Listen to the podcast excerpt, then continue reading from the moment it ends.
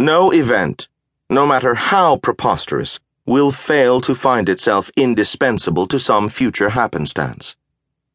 Hence, as I sit here sipping instant coffee in my makeshift prison cell, I am led to wonder when the daily accidents of my existence began whispering among themselves and conspiring to place me and, perhaps humanity, in such a dire and peculiar predicament. This is nuts, really. This is some previously undiscovered variety of craziness. This is a singularity, something else entirely, and I just don't get it. Everyone in town is laughing and dancing like there's no tomorrow, and that cliche may well be a literality. And I'm left counting my fingers like some bewildered bumpkin. Consequently, it would be premature of me to assert what exactly this is, and so, borrowing an irritating habit from a very good friend of mine, I must leave this temporarily undefined. Here's the thing.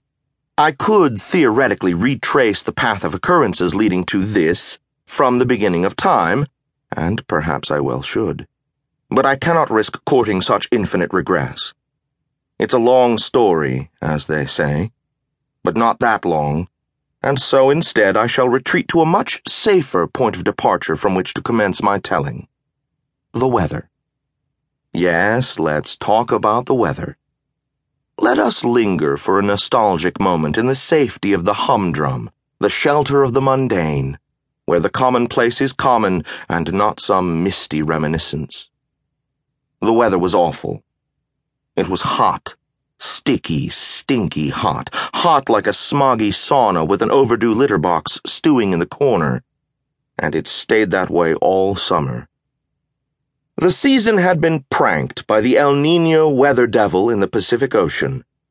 Dr. Blip Korterly, my best friend, says El Nino is Spanish for global warming.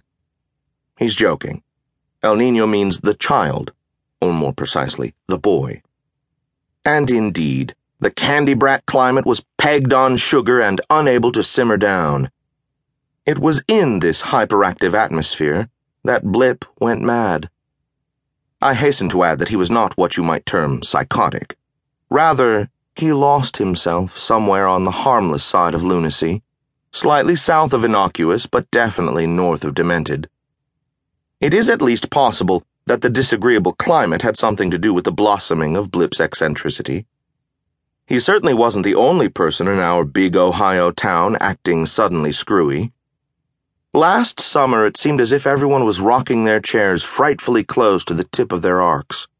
But lest I scapegoat the prevailing meteorological milieu, the sweaty weather cannot be held solely responsible for toppling Blip off his rocker. He had, after all, recently lost his job, and before then he was already tempting the point of no return.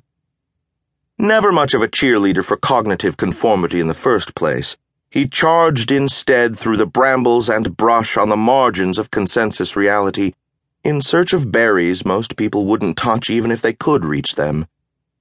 This past summer, however, Blip ate the wrong berry and lost sight of the beaten path altogether. And however hazy the line between innovation and insanity may be, he was unmistakably sipping iced tea with the Hatters and the Hares. Perhaps it was appropriate then, when he became the accidental and anonymous ringleader of what his wife once referred to as mass meshuggahs. As far as I can tell, or as far as I'm willing to see, events began their inexorable dance toward this with a mania inspired misdemeanor committed by Blip unemployed and unesteemed professor of sociology and nouveau graffiti artist.